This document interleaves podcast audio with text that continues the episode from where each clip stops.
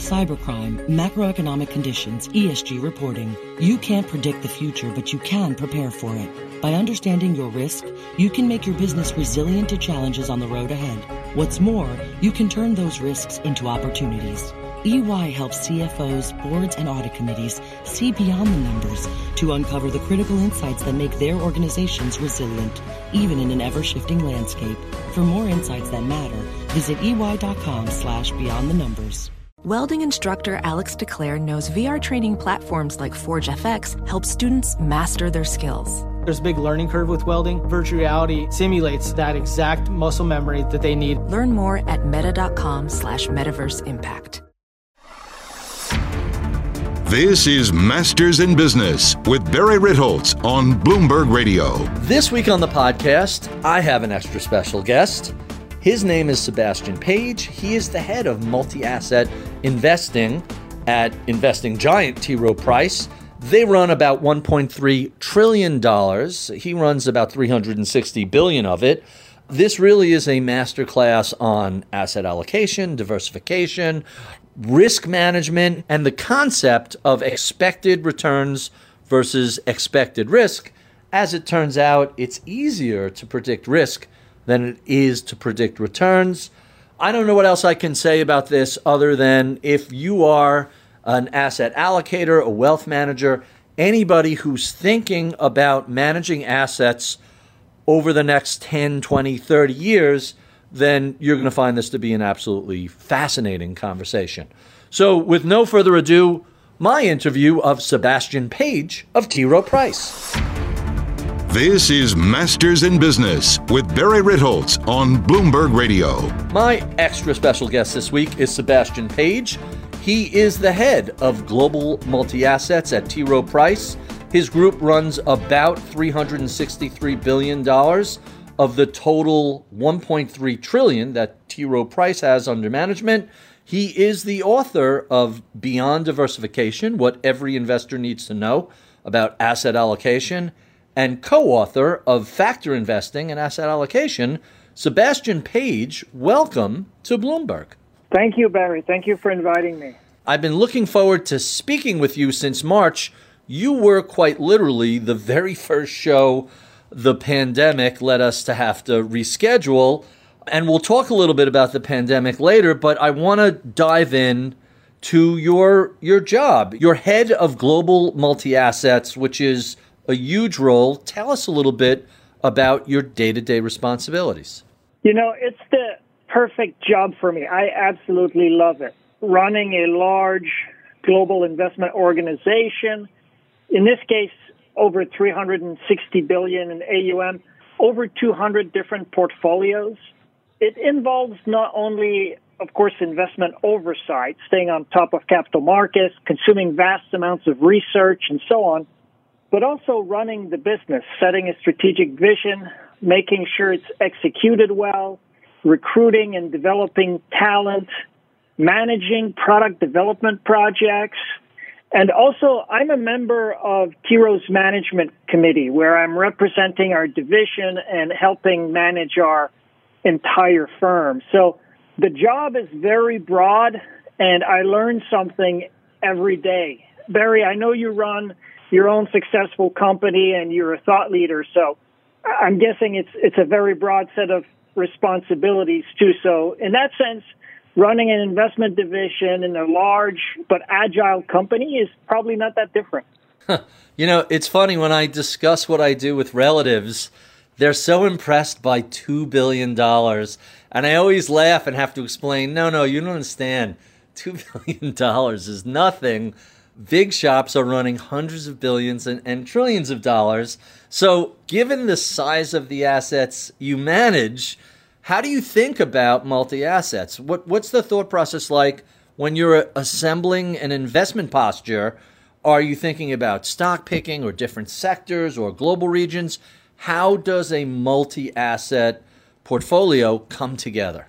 It's all about putting all the capabilities of the firm together in one neat package or vehicle for different clients.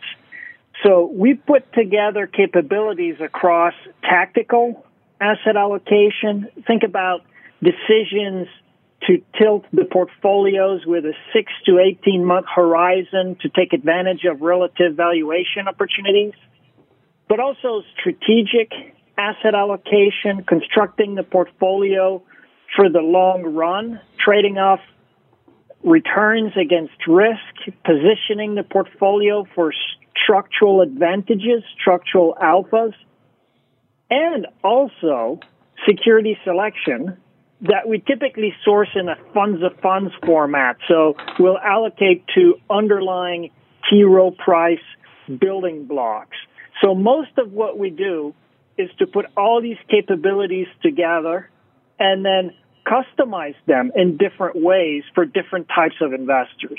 So you're also on the Asset Allocation Committee, which is responsible for tactical investment decisions. And you're a member of the firm's Target Date franchise, which is a whole different animal, and the broader management committee at large. How do all these very, very different pieces fit together? It sounds like you have a lot of different roles to juggle. Yeah, our Asset Allocation Committee is responsible for tactical asset allocation decisions. That's all we do on that committee. We bring together some of our most senior investors from equities, fixed income, and multi-asset. And as I mentioned, Barry, we take a six to eighteen month horizon. We typically meet once a month, and we're very much focused on relative valuation opportunities, but we also take into account macro. Think business cycle, monetary policy, fundamental. Think earnings projections and the like, as well as technical, think flows, momentum, sentiment. So valuations are a main driver of decisions, but ideally we want to take positions where all these factors align. So that's for the Asset Allocation Committee.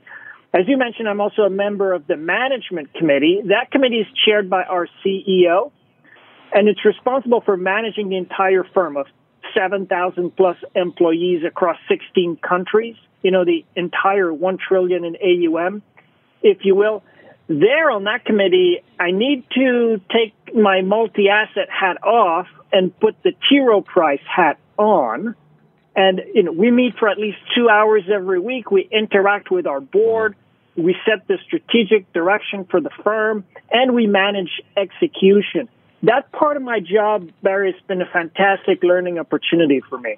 So you mentioned earlier strategic allocation, and, and you just were discussing tactical allocation. For the listener who may not be deep into asset management, explain the difference between the two. So tactical asset allocation, the way we define it, is about taking advantage of primarily relative valuation opportunities, and the time horizon is perhaps a medium time horizon if you think about six to eighteen months. So it's not day-to-day day trading, if you will, big macro bets. It's more about leaning against the wind and looking for situations where valuations are at extreme and other factors give you confidence that you can take advantage of those dislocations. That's what we mean by tactical asset allocation. It's not what I would call gunslinging. It's more about incrementally taking advantage of those opportunities in markets. Strategic asset allocation, Barry, is broader, and it's about how do you construct a portfolio for a given investor or a given institution for the long run. And lots of questions are being asked these days about whether the sixty forty is dead, for example. That's a typical strategic asset allocation question. Should we hold alternative assets in the portfolio? That's also a strategic asset allocation question. And Barry, the biggest question of them all for strategic asset allocation is how much stocks should I hold versus bonds for the long run? So those are the differences in the way we define tactical and strategic. Hmm, quite interesting.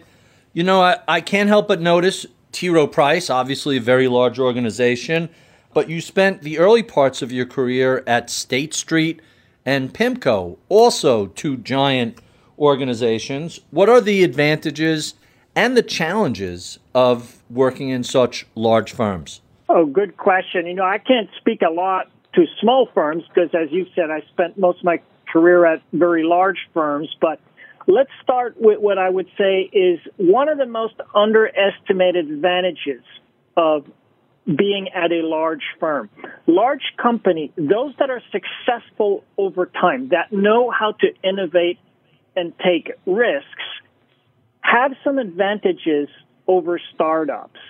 It's, you know, it's not like startups, they call the risks, and large companies are sleepy giants waiting to get disrupted. disrupted. I, I, that's a cliche to me, that it ignores how successful large companies really operate. So I've been lucky enough to work at fantastic companies where I've been put in positions to essentially run startup initiatives, but with two very big advantages. Number one, resources, usually in the form of headcount and brand and marketing support. And second, you know, better career support that it, that I would have gotten at a startup, for example. Now, I, I don't want to diminish the role of startups in our economy, but sometimes people think of big companies versus startups in black and white terms, and it really is not like that in terms of innovation. But, you know, that being said, the main disadvantage is what you would expect, right? No matter how agile large companies are, no matter how successful, you'll always face frictions involved with managing change inside large organizations. You know, the, there's this tired analogy that it's harder to, to turn a super tanker than a jet ski. Right. You know, it takes a tremendous amount of leadership and political savvy, and with apologies to Elon Musk, PowerPoints, uh, in order to align people inside large organizations and move large organizations. And I'm still working on getting better at this. But to me, the advantages of working at successful large organizations outweigh the disadvantages for me. So, so working at a, at a large company is a high risk-adjusted return proposition, a high Sharpe ratio, if you will, to use uh, right. an investment term. But but the, the trade-off is I'll never be a billionaire founder. But but that's okay. That's okay with me. I'll let you know a little secret. Most of us are never going to be billionaire founders, but we'll hold that myth off to the side. One one last question about allocations. So within the Asset Allocation Committee is the firm's target date fund practice. I have this horrible bias thinking that that is the easiest gig in the world. You set a target date, you do almost nothing going forward. It kind of runs itself over thirty, forty years. Disabuse me of that understanding. You know, it's very hard for non-investment professionals to determine their own asset allocation, right? And with the D C, defined contribution system in the United States, that's essentially what we've asked people to do. We've asked them to take control of their investments and their asset allocation decisions. So I was talking with a financial advisor recently, and you know, he put it that way. He said, asking non-investment professionals to manage their investment is a big ask. Do we ask people to perform their own surgeries? No, we ask a surgeon.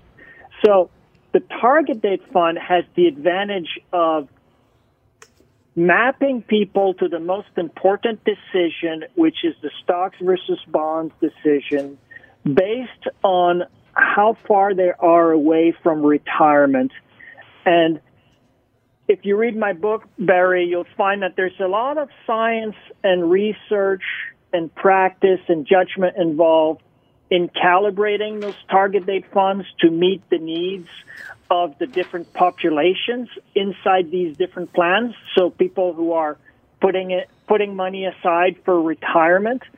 And the calibration takes into account your risk tolerance. And it is, I agree with you, it is, in a sense, an autopilot solution, because it'll change your stock bond mix automatically as you age. You'll have the target date fund manager select the underlying building blocks, monitor those, and add other capabilities like the ones I was mentioning earlier on tactical asset allocation. So it's meant to be an easy solution for investors inside of D C plans. So if you take that lens, it's not that surprising that they've become the default option of choice.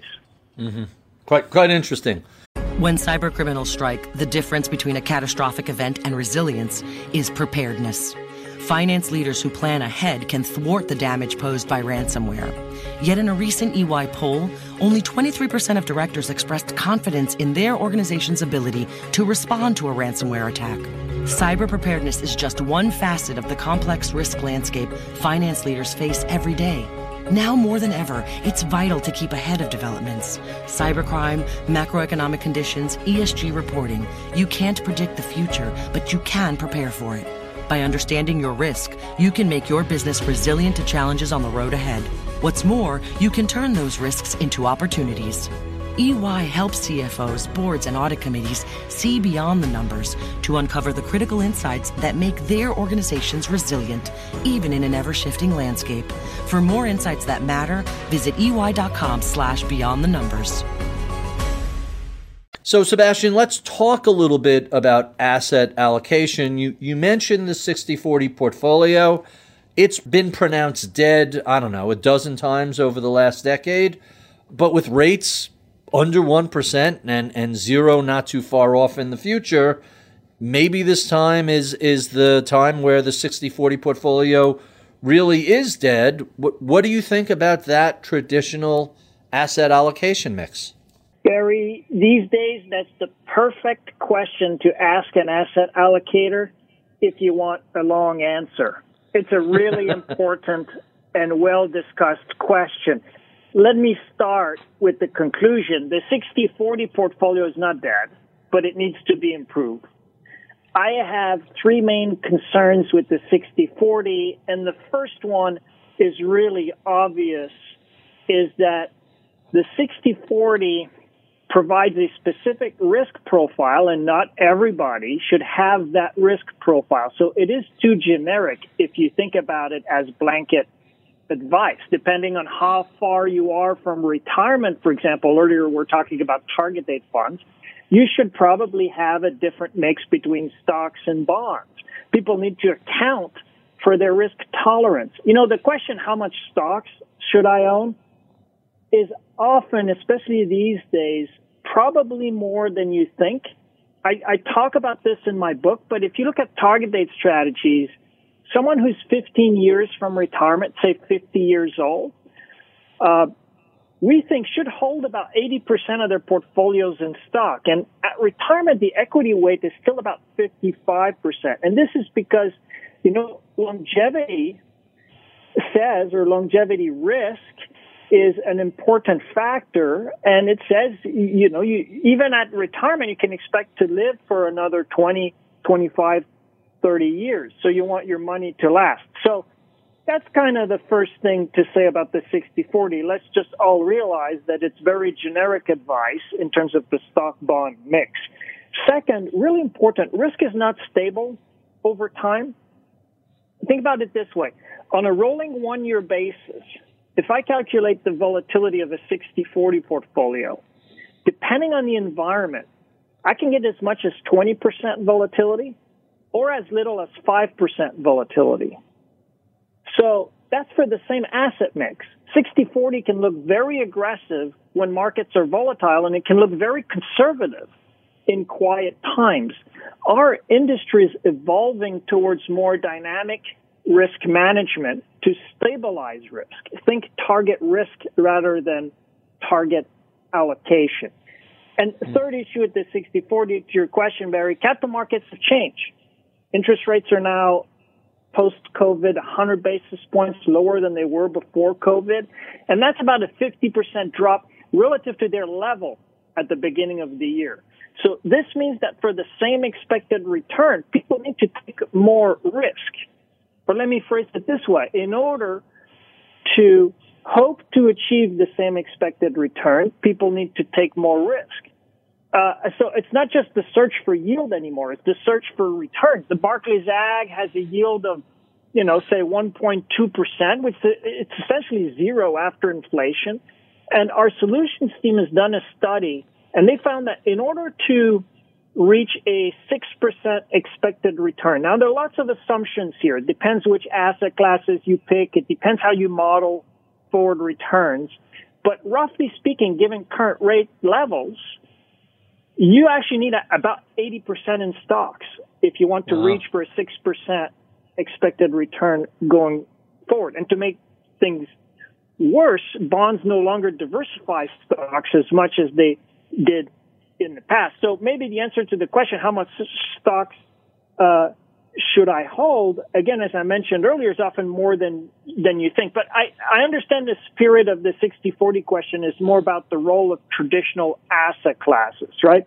Stocks, bonds, beers, burgers, simple stuff. So my view is that the sixty forty portfolio, again, is not dead, but if that's the risk level you're shooting, you're shooting for, it needs to be re-optimized. And in my book, I present some model portfolios, and we have shifted twelve percent of the allocation from bonds to low volatility alternatives. We have a five percent allocation to a risk premium or factor strategy, if you will, the volatility premium. And there's also a dedicated long bond allocation of three to four percent. The other thing we did in that model portfolio is that within equities, you can swap five to ten percent of your stocks, traditional long-only stocks, to risk manage or defensive equities. Uh, there are different ways of doing that. Those are, a lot of those are now available on advisor platforms, for example, and some of them integrate, integrate dynamic risk management. So, as I said, Barry, if you want to get an asset allocator, an, an asset allocator talking, ask them about the sixty forty and whether it's dead. The bottom line is that, you know, it's fairly generic advice. You have to calibrate this for risk. You have to account for changing risk over time. Uh, capital markets have changed, or your expectations from the sixty forty change. And ultimately, I think you can re-optimize it with these different solutions I just mentioned. So let's stick with the role of bonds within that beer and burger portfolio. We know that they're a diversifier, but not as much as they used to be. We know that they produce yield, but really not enough in real terms. There's still the element of fixed income as the volatility dampener versus equity, or is that no longer the case? What are your thoughts about that? Bonds and treasuries in particular can still dampen volatility in your portfolio, but I have to say that these days, if you ask asset allocators what keeps them up at night, uh, a number of them will say, and I'll include myself, the worry that treasuries, with the exception of the very long-dated treasuries, have lost most of their diversification benefits. And I'll give you an example. The U S equity market had a drawdown of nine percent in September of twenty twenty. The, during that drawdown, the treasuries index actually lost fifteen basis points over that time period. The zero bound limits upside for treasuries. And this, Barry, is simple math. Right? You can't go up during a shock when stocks are selling off a lot more than your duration times the amount by which rates can go down. Duration times the change in rates. And look at German boons during COVID, right? They only went up two percent in Q one right. twenty twenty. Meanwhile, the Germany stock index was down twenty-five percent. So maybe, maybe treasuries can dampen volatility, but they don't really hedge your risk in the sense of rallying when you're incurring really large losses on stocks. So you have to look for alternatives. You can extend duration. And if you look at the long treasuries index during Q one of twenty twenty, it was up twenty percent. But again, as yield approached zero, even in the long end, Uh, gains of that magnitude become unlikely. My view is you have about one more good big crisis in long treasuries, uh, if you will.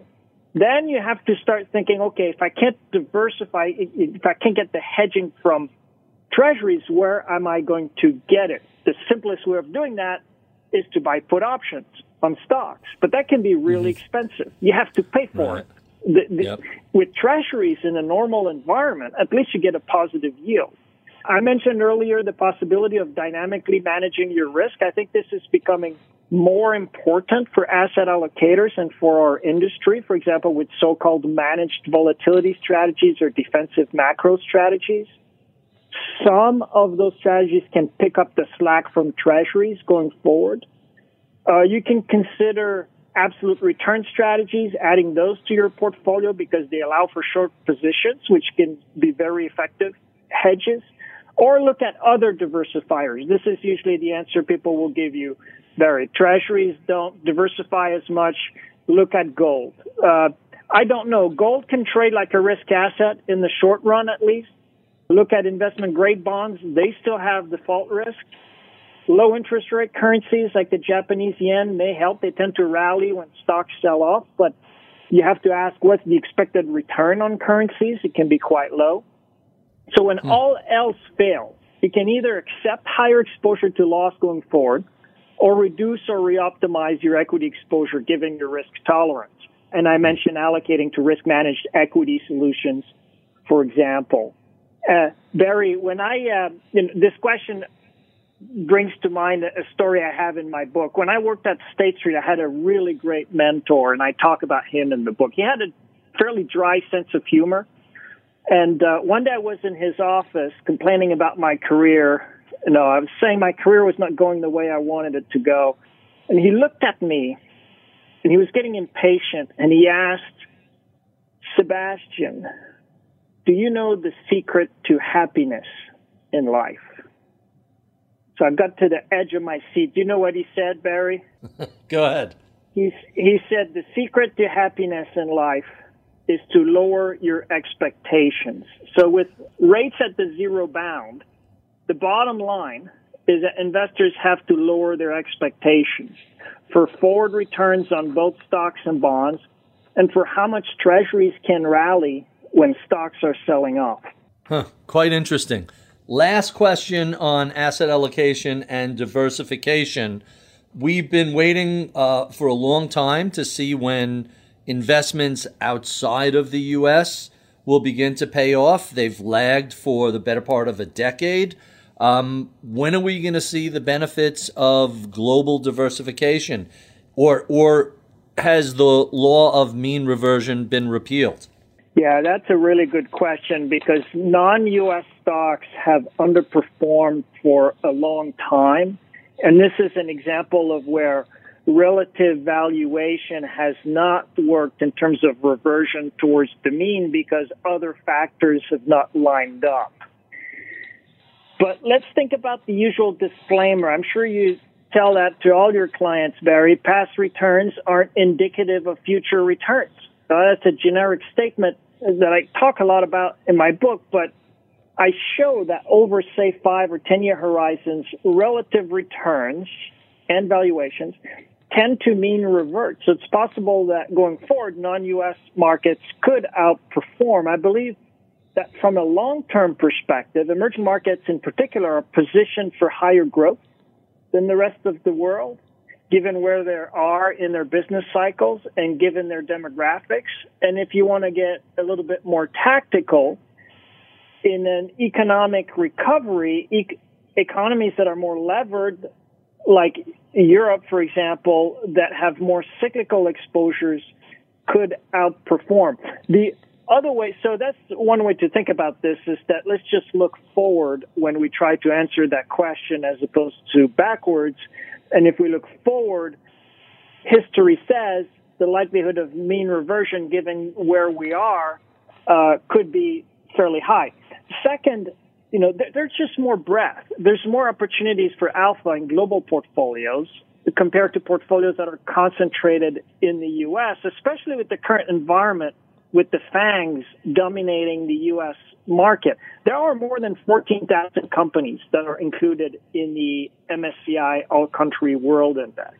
So more than just those nine or ten in the U S that seem to be driving returns this year. Right, which leads to better opportunities for alpha, for stock pickers, for those that know how to do that well.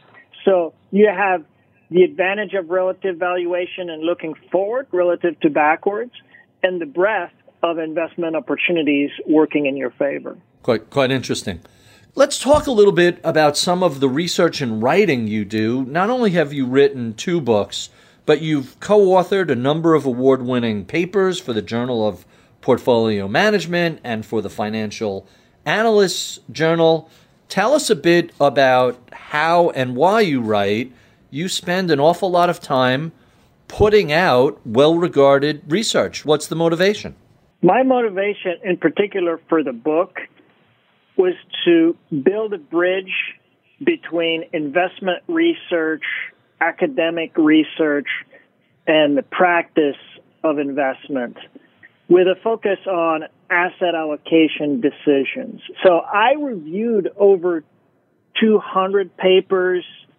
I integrated some insights from my colleagues at T. Rowe Price, as well as from my own twenty years in the business.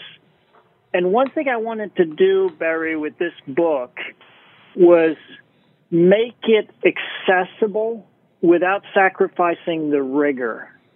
An author I had in mind when I started writing is Malcolm Gladwell. You know how he takes deep research and makes it interesting and accessible? I wanted sure. to write something like that for asset allocation. And, you know, you could say finance is in my D N A. I have absolute passion for it. And working on this book, I wouldn't call it work at all. It's what I do. It's how I think. And I had this desire to put it all together in an organized way, going from forecasting return, forecasting risk, and then constructing portfolios. That's how I've divided the three sections in the book. When cybercriminals strike, the difference between a catastrophic event and resilience is preparedness. Finance leaders who plan ahead can thwart the damage posed by ransomware. Yet in a recent E Y poll, only twenty-three percent of directors expressed confidence in their organization's ability to respond to a ransomware attack. Cyber preparedness is just one facet of the complex risk landscape finance leaders face every day. Now more than ever, it's vital to keep ahead of developments. Cybercrime, macroeconomic conditions, E S G reporting. You can't predict the future, but you can prepare for it. By understanding your risk, you can make your business resilient to challenges on the road ahead. What's more, you can turn those risks into opportunities. E Y helps C F Os, boards, and audit committees see beyond the numbers to uncover the critical insights that make their organizations resilient, even in an ever-shifting landscape. For more insights that matter, visit ey.com slash beyond the numbers.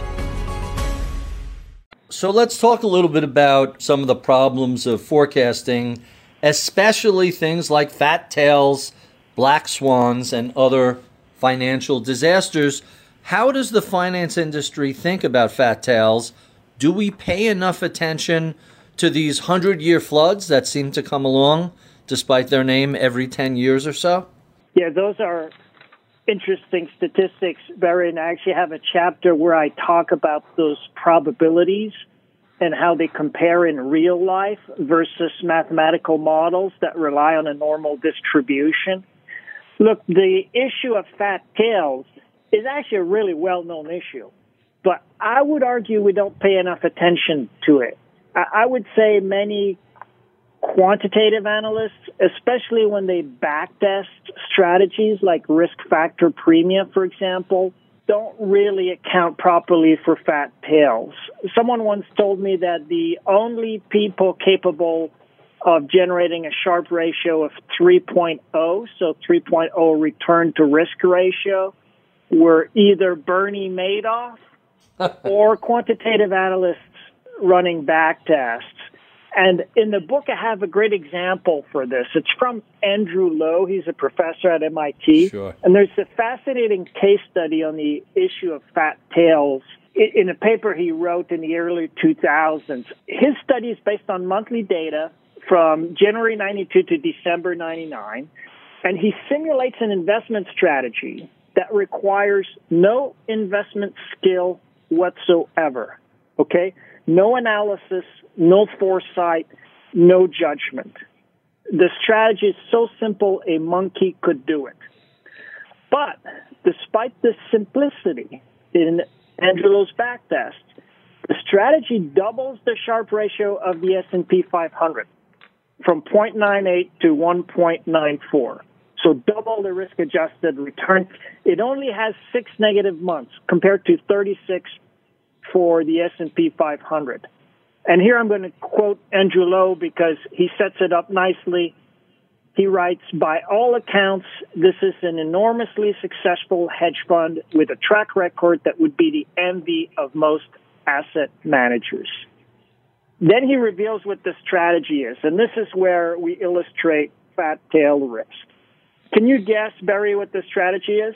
Well, I was going to say like a leveraged S and P fund, but the lack of, of monthly drawdowns kind of moved me away from that. What's the strategy? So in this simulation, all he does is just sell out-of-the-money put options on the S and P five hundred. So essentially, he sells insurance. The strategy is just to load up on tail risks. And it just so happened that in the nineties, you didn't really get called on those short put options. But well, what it is is picking up pennies in front of a steamroller. And when you look at many risk premia, or how our industry thinks about liquidity risk, for example, or carry strategies, or even how we construct allocations to credit in our portfolios, a lot of those strategies, return streams, if you will, are short an option. And that is embedded tail risk that our industry ought to pay more attention to and find better ways to model. So I have a couple chapters on that in the book, the black swans, if you will.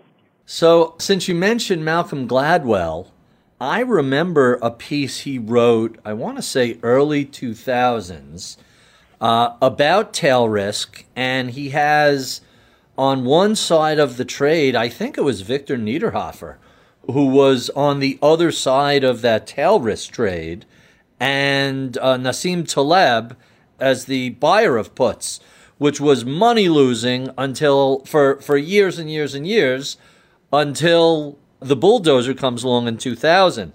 And so the writer of puts were minting money all through the nineteen nineties until the dot-com collapse takes place.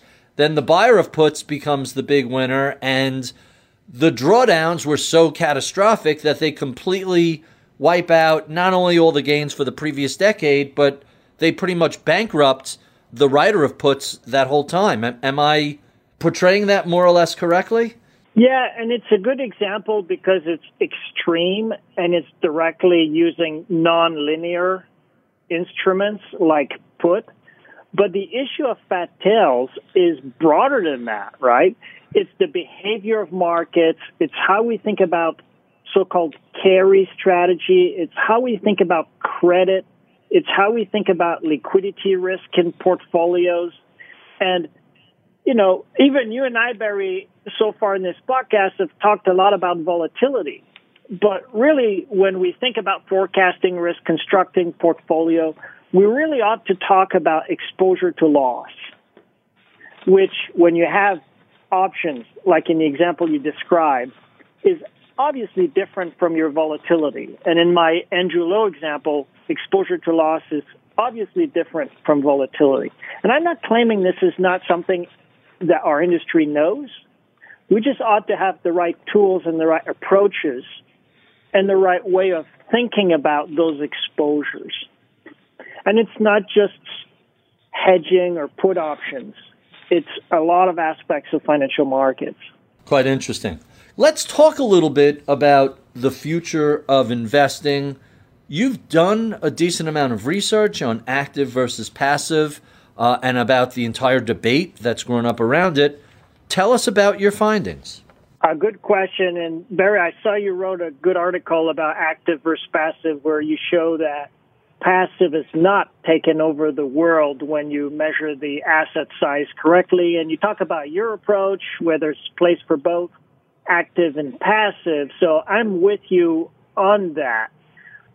Broadly speaking, passive creates opportunities for active. And in my book, I have an example about this. I talk about when E T Fs trade around a theme with high volume, and how when that happens, all the constituents in the E T F start moving together, irrespective of fundamentals. So I show those correlation spikes. This creates opportunities for stock pickers. So I show examples where, for example, regulators were going after drug pricing practices, and people were selling the healthcare E T F, dragging down companies uh, that have nothing to do with drug pricing, like medical equipment right. or contact lenses. So those are good examples of when people, uh, stock pickers would have had opportunities to buy temporarily undervalued companies because they're just they're just being dragged down with E T F trading.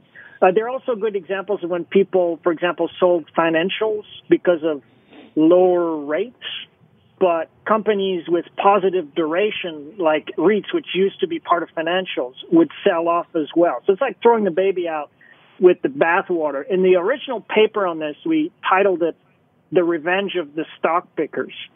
Look, I, I, I just don't think we should look at average results for active managers. We need to look at how skilled active management is done, those that can add value with consistent, re- replicable philosophy and process, depth of resources to do that. And I'm not at all saying that there's no place for passive. It's not a black and white answer. In my mind, there's place for both active and passive in markets, as I saw in the article you wrote.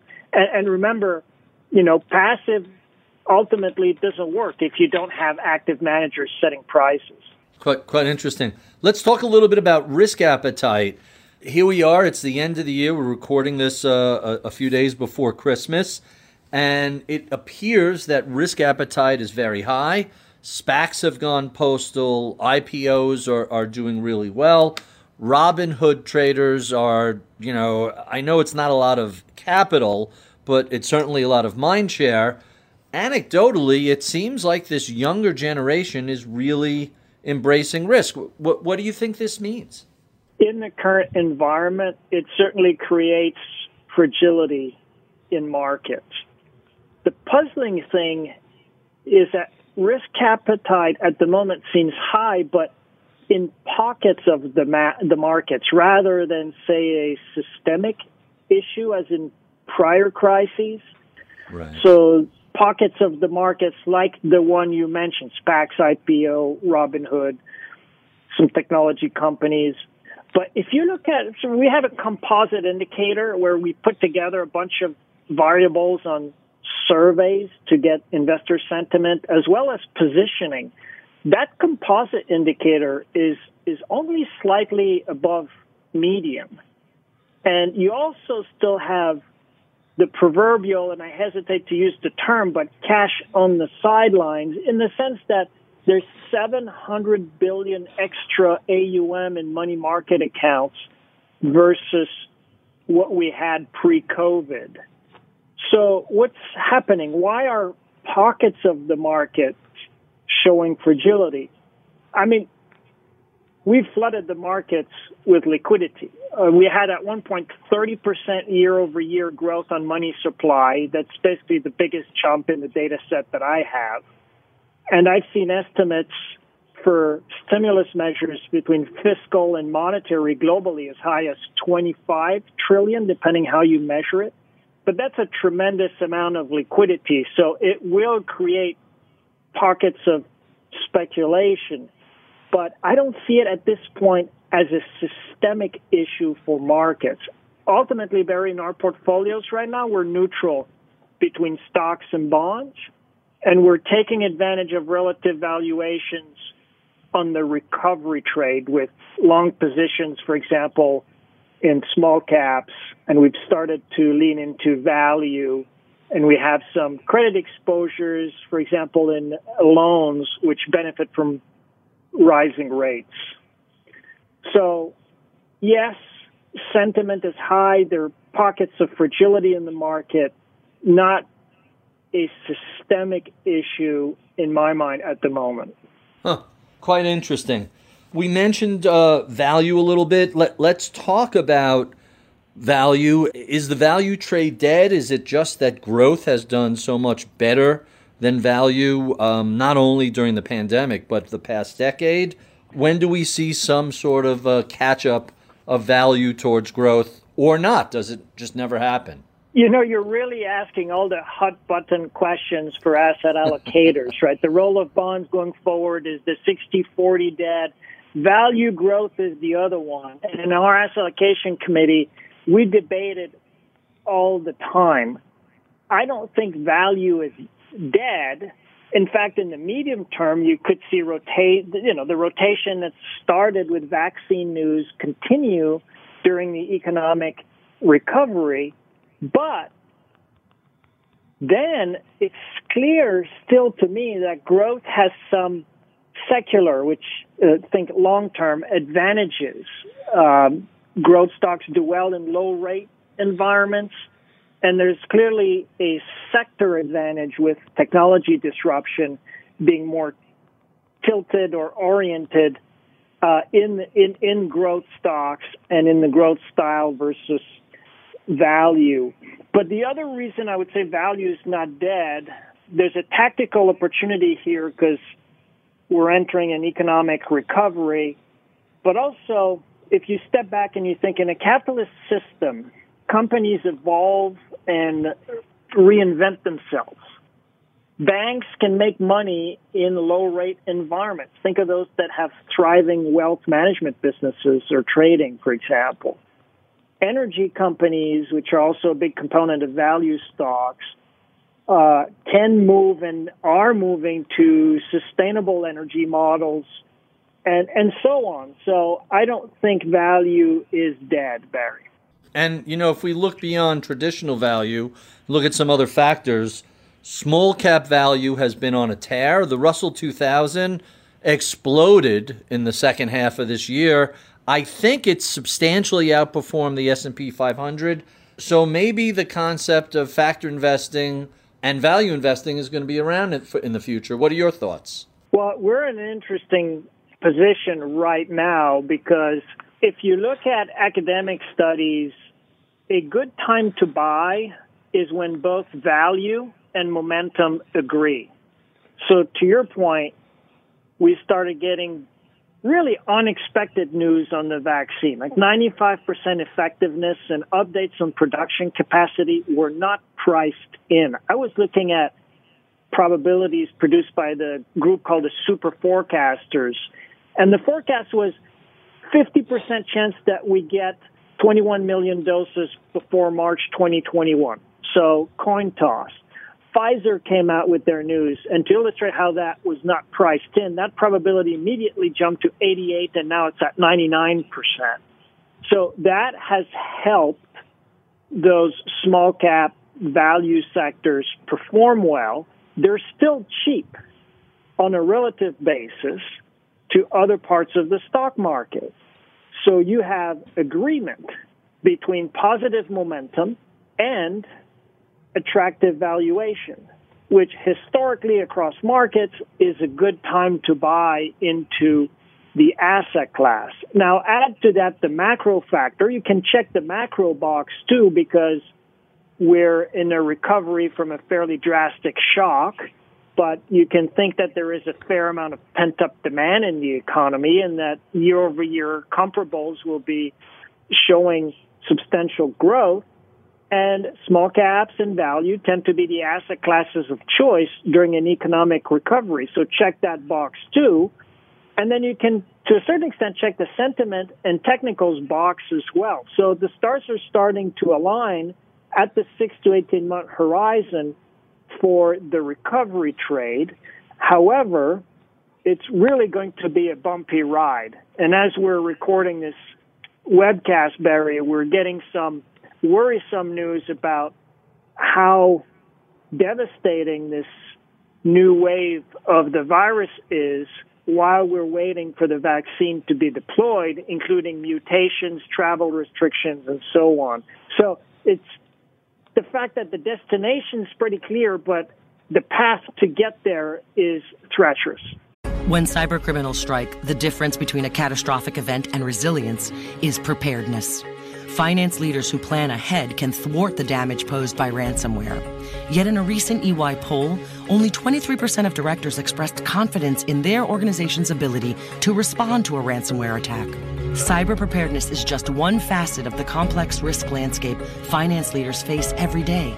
Now more than ever, it's vital to keep ahead of developments. Cybercrime, macroeconomic conditions, E S G reporting. You can't predict the future, but you can prepare for it. By understanding your risk, you can make your business resilient to challenges on the road ahead. What's more, you can turn those risks into opportunities. E Y helps C F Os, boards, and audit committees see beyond the numbers to uncover the critical insights that make their organizations resilient, even in an ever-shifting landscape. For more insights that matter, visit ey.com slash beyond the numbers. So you bring up so many interesting points I, I have to ask you about. One is the combination of momentum and value. Combining the two, my friend Wes Gray at Alpha Architects has written about combining momentum and value. The returns are spectacular, but the volatility he describes as just so horrific, even God couldn't manage that portfolio. Um, eventually, clients would just scream bloody murder because the drawdowns are so brutal. How do you deal with things like that? Obviously, that's an extreme, but how do you deal with the drawdowns and the volatility? I know it's the price of admission for performance, but clients have a really hard time living through those periods where, you know, you're underperforming. And, and sometimes, if you've been a global value investor, significantly underperforming. Yeah, let me give you a kind of pithy answer, but I think it's important, and then a more philosophical answer. The kind of immediate answer is, look, implementation matters as well. If you make a statement like, when value and momentum agree, it's a good time to buy, and you design a strategy to take advantage of that, the strategy that you actually design and the way you implement that broad concept can lead to vastly different exposure to loss and vastly different performance over time. So it's a broad statement where implementation and risk management practices matter quite a bit. So that's, Barry, if you will, my pithy answer. But philosophically, if I meet someone in an ele- elevator and you give me thirty seconds to give investment advice between floors two and four, I'm going to say stay invested for the long run and stay diversified. So those are probably the two most generic pieces of investment advice, but I think they're important. Where it gets complicated uh, is, again, in terms of implementation. Diversification means different things depending on what you have on the menu, what you diversify across, and depending on which market environment you look at. A big theme in my book is that diversification, you know, between risk assets, it actually works really well when markets are rallying, which is, if you think about it, when you don't want it. And it really doesn't work when markets are crashing, as we've seen this year in Q one during COVID. So while this is generic, I think important advice, again, the implementation of how you diversify, and the title of my book is Beyond Diversification, what you do beyond that matters quite a lot. But if you look over time, staying invested is probably the most important of the two pieces of advice, because over time, if you can weather exposure to loss, especially in a low-rate environment where you're not going to get anything out of bonds anyways, right, if your time horizon is long enough, it will pay off. So there's investor psychology in there, and I'm guessing a lot of financial advisors are listening to your podcast, and they're probably throwing their phones on the wall at me right now, because if you're a financial advisor, investor psychology is what you have to deal with with your clients day to day, and your sure. role is essentially to tell them not to sell in March of twenty twenty. Right. And right. if anything, and, and- to add back to risk assets. I'm not making light of investor psychology. It's quite an important factor, especially for financial advisors that deal with clients, you know, day to day. So we've talked about hamburgers and beer. We've talked about stocks and bonds. We haven't talked about private assets like venture capital or private equity or structured notes or any of the other non-publicly traded items that are out there. What are your views given lowered expected returns for stocks and lowered expected returns for bonds?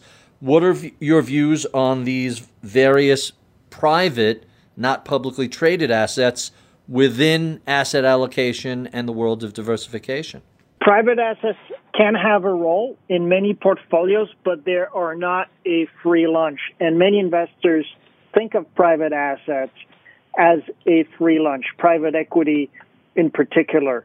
This is fascinating, but if you ask me, uh, in the context of what I mentioned earlier, that I wrote my book in part to bring academic finance into the industry, into the practice of asset allocation.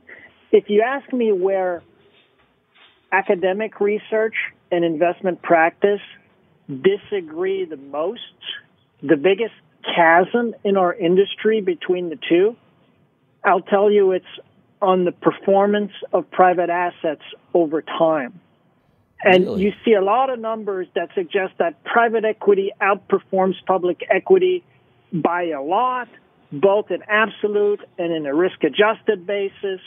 And then if you dig into academic research, where people actually scrub the data and they remove zombie valuations from the database and they account properly for survivorship bias and reporting bias, and they account properly for the timing of cash flows coming in and out, you start uncovering a completely different story. There's an academic's done a lot of research on that. I quote him in my book. His name is Ludovic Falipu. And he shows in some of his papers that actually private equity over long periods of time can actually underperform public equities. Now, there's a wide range uh, sure. within private equity, and it depends who you invest with. But it's it's a fascinating, it's a, it's a gigantic chasm between industry and academic research. The takeaway, I talk about this in my book, is that it's not it's just not a free lunch. You need to account for the risk properly. You can earn a liquidity premium, but it is like shorting an option to a certain extent, if you will.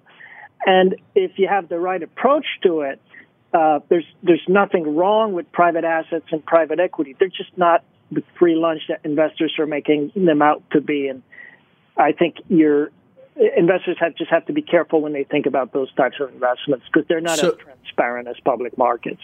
Right, clearly not as transparent. You bring up two really interesting points about private equity. One is the illiquidity premium. You're looking for a bigger payout in exchange for locking up your capital for a longer period of time. But there's also the selection process.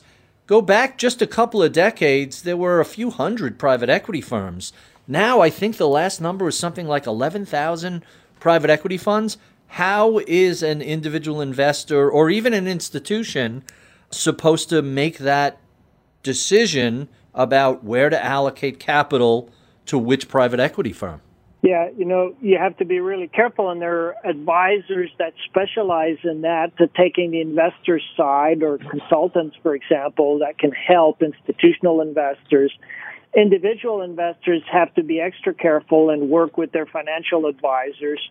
I think you really have to not just jump in based on a Google search, if you will, right. Because really this is an asset class. This is an asset class where the top quartile can be very different from the bottom quartile, probably even more than in public markets.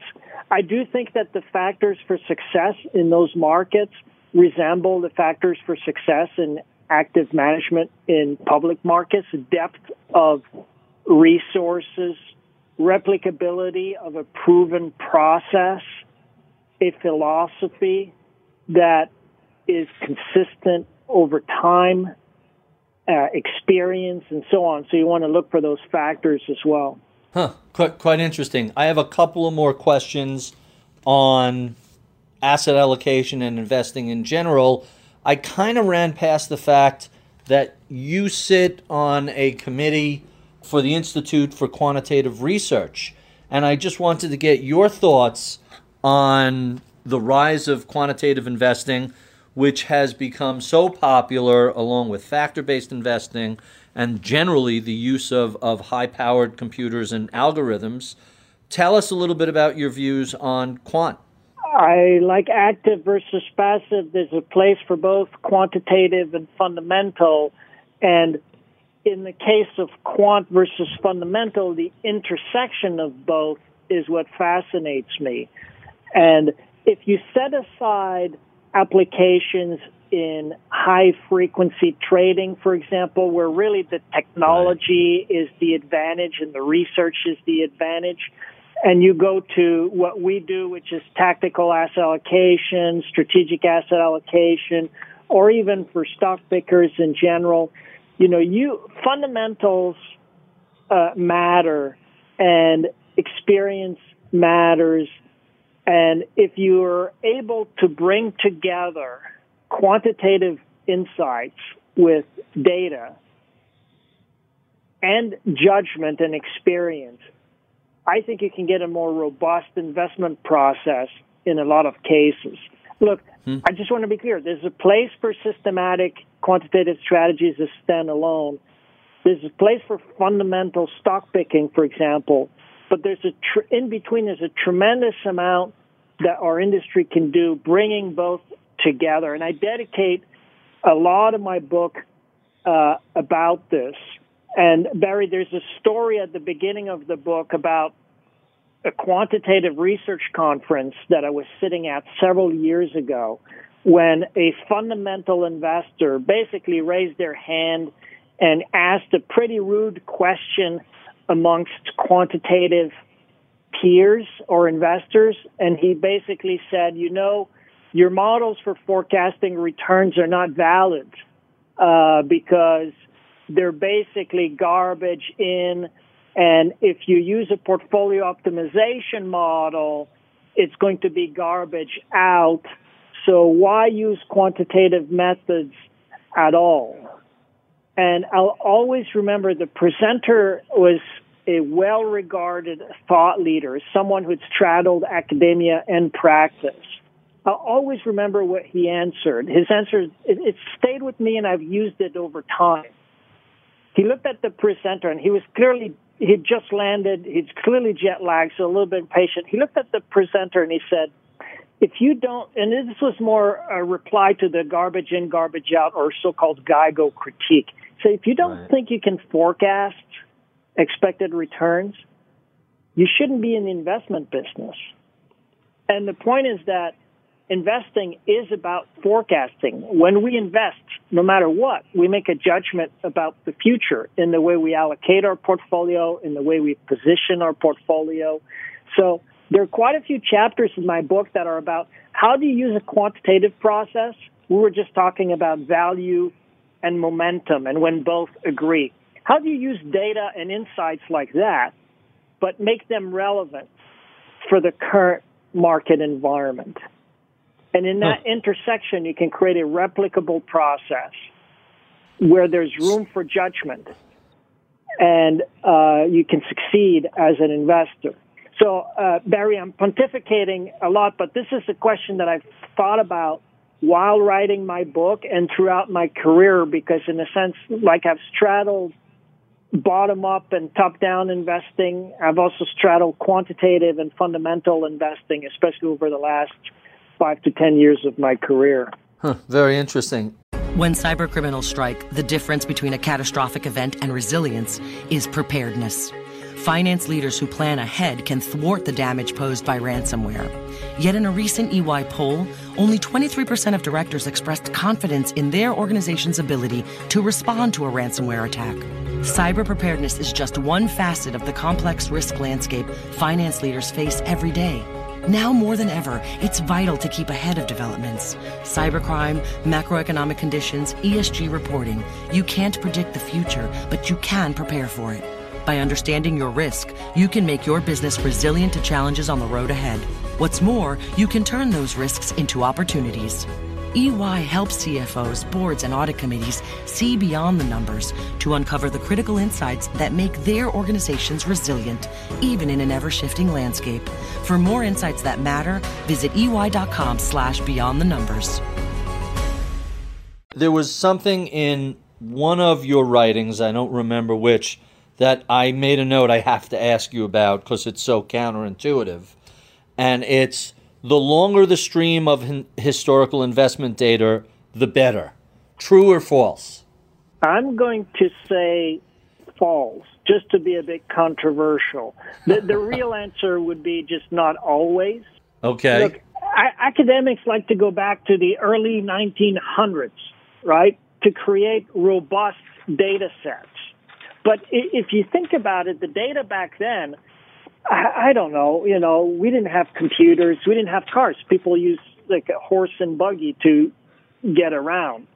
So many financial advisors, for example, will think about investment policy statements or strategic asset allocations for their clients based on long-term data on return and risk, and they'll average across different risk regimes.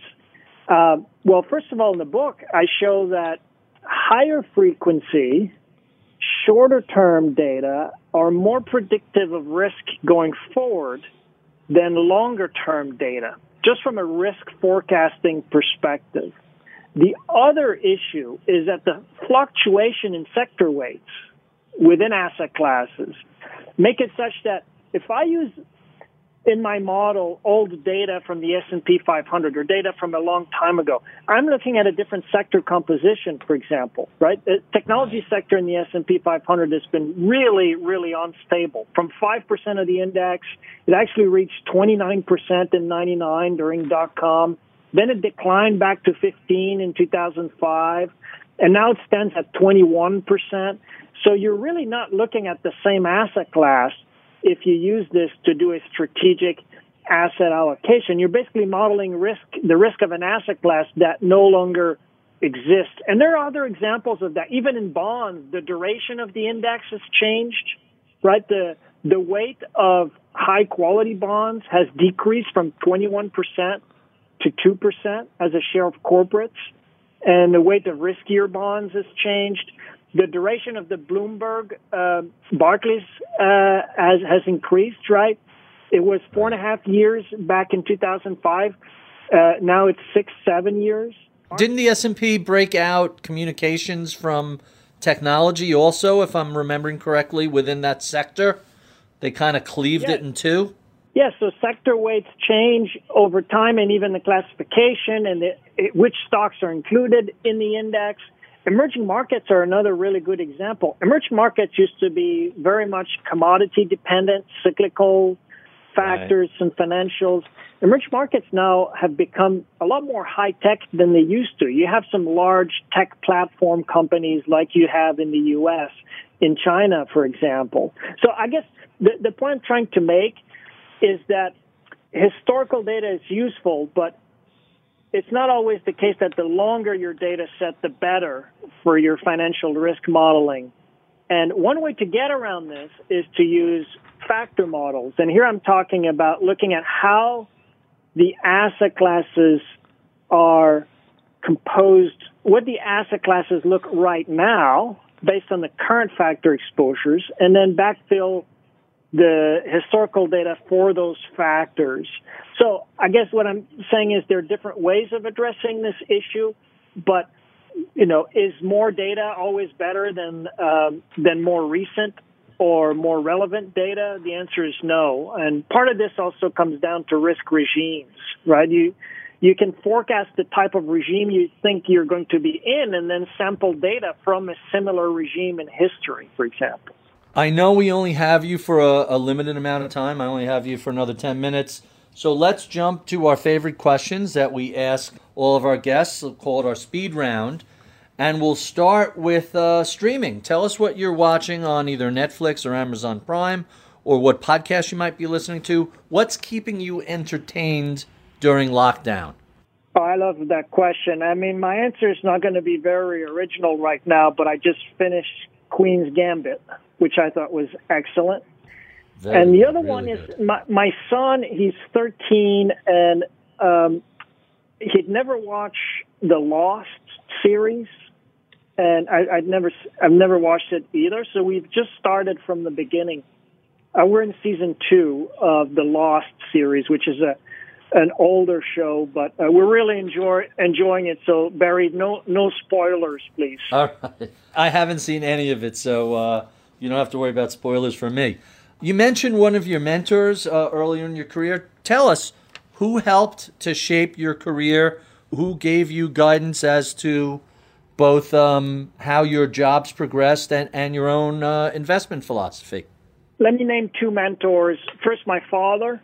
I talk about him in my book. He was a finance professor for forty years. Uh, I even took a couple of his classes.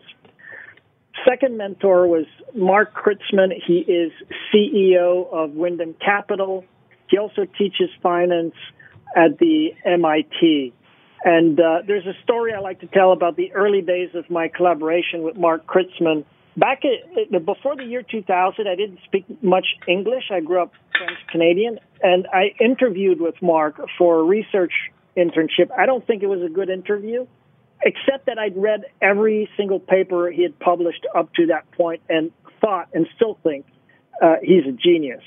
But he was reluctant. You know, he had access to the best students from the best universities in the U S, but he was pressured into uh this interview by my professor, and he also had a business relationship with Mark and with State Street. And I'll just say that I learned years later over a glass of wine that Mark had pushed back really hard from taking me on as a research intern. Apparently he had said, and I quote, "I don't care if he's free," because we didn't, I, I was I was writing my thesis for my master's degree, so I wasn't, there was no uh pay, salary involved. Apparently, it said, "I don't care if he's free. My time is not free." Uh, this was this was over a glass of wine a few years later. At the time, though, back then, all I got was a call from State Street uh, in Montreal saying, "Hey, Mark can't wait to wait to work with you. He's very excited that you're going to come to to Boston."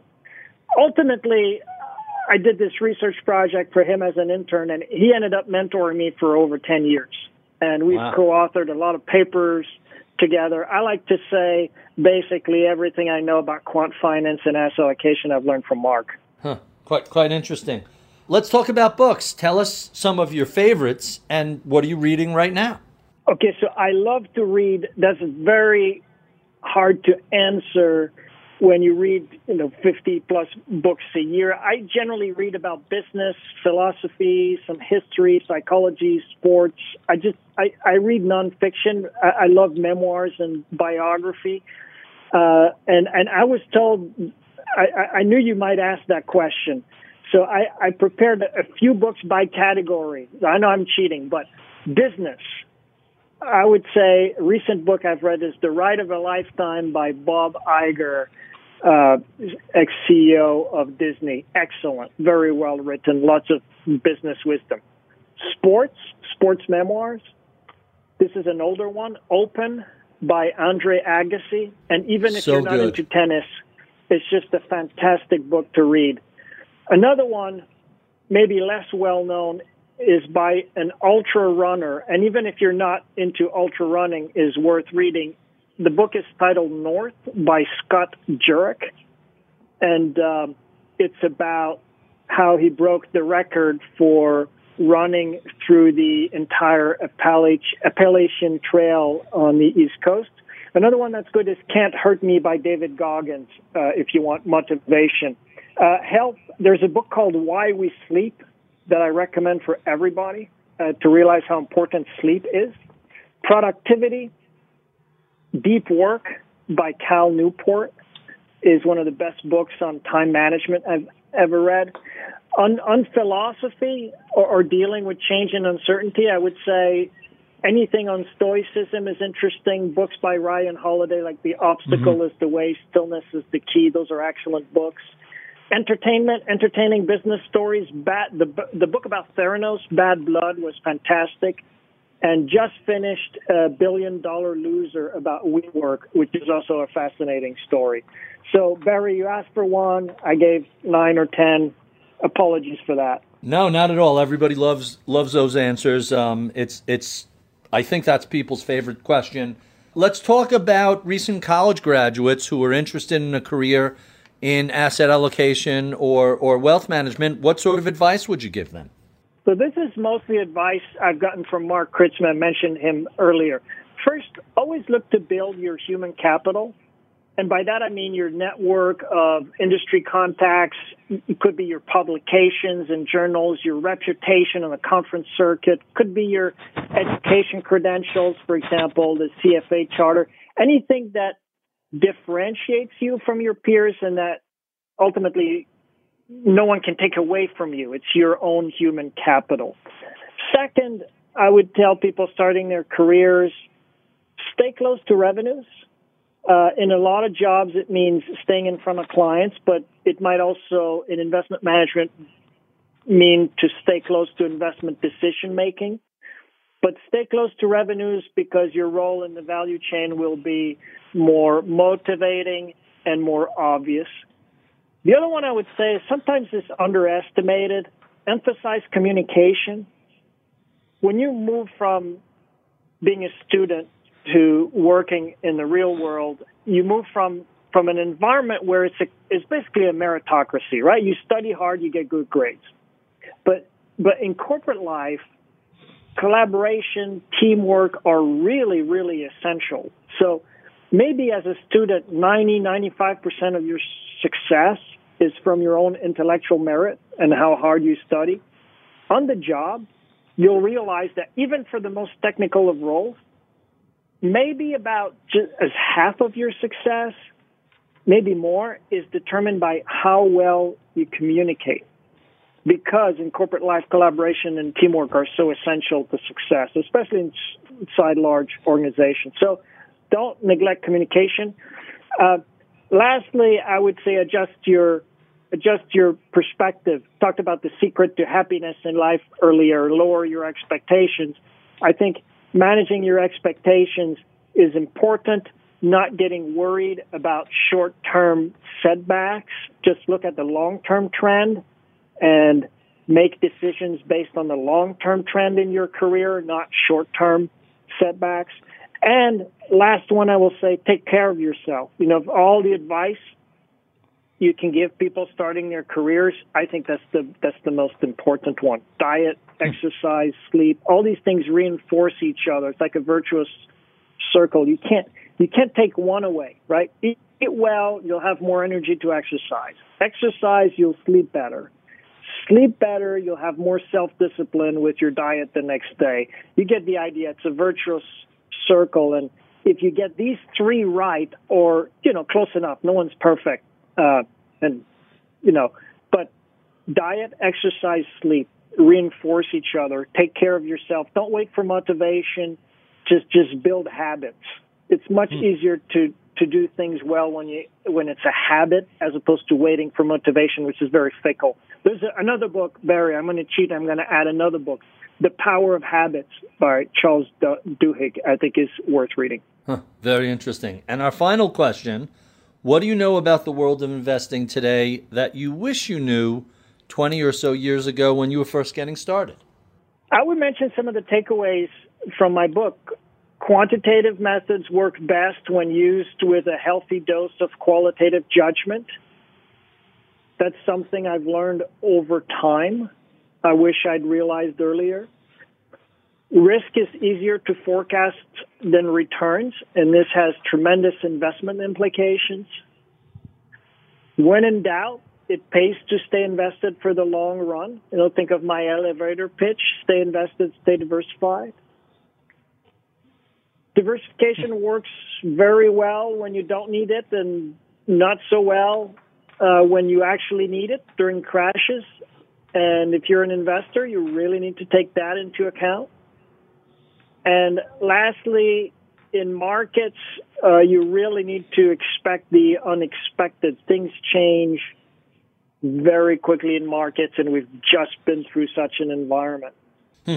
Quite, quite fascinating. Thank you, Sebastian, for being so generous with your time. We have been speaking with Sebastian Page. He is the head of multi-asset investing at T. Rowe Price, where his group runs about three hundred sixty billion dollars. If you enjoy this conversation, well, check out any of our previous, I don't know, call it four hundred interviews we've done over the past seven years or so. You can find that at iTunes, Spotify, wherever you feed your podcast fix. We love your comments, feedback, and suggestions. Write to us at M I B podcast at bloomberg dot net. You can give us a review on Apple iTunes. Sign up for the daily reads I write every day at ritholtz dot com. Check out my weekly column on bloomberg dot com slash opinion. Follow me on Twitter at Ritholtz. I would be remiss if I did not thank the crack team of professionals who helped me put together this conversation each week.